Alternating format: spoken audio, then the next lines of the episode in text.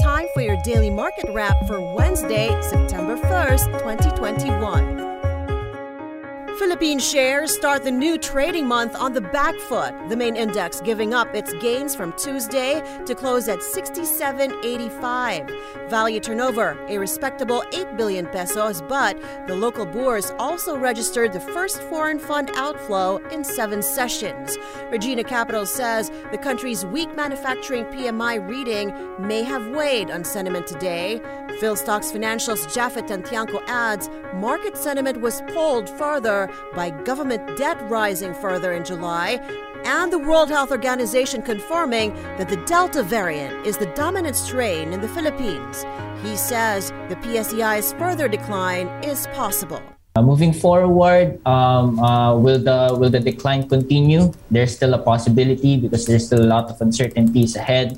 Um, I think investors will be monitoring our COVID-19 case counts Cristina Ulang of First Metro Investment also sees some range bound trading, but expects foreign entities to continue bringing funds into the market, especially if quarantine restrictions are eased. They are uh, bold enough to come in, uh, but the volume, of course, is small trickles, like uh, 17 million US dollars at most, and then 10 million. It's swinging between 10 million US dollars, 3 million. And they're also selling and profit taking. We have this challenge coming from the Delta variant, and that is uh, uh, to shape our new uh, public health response. the third quarter will show uh, recovery in uh, the continue the recovery in corporate earnings and then continuing uh, BSP monetary support and then uh, ramp up in fiscal spending. The lockdown hopefully is going to be lifted.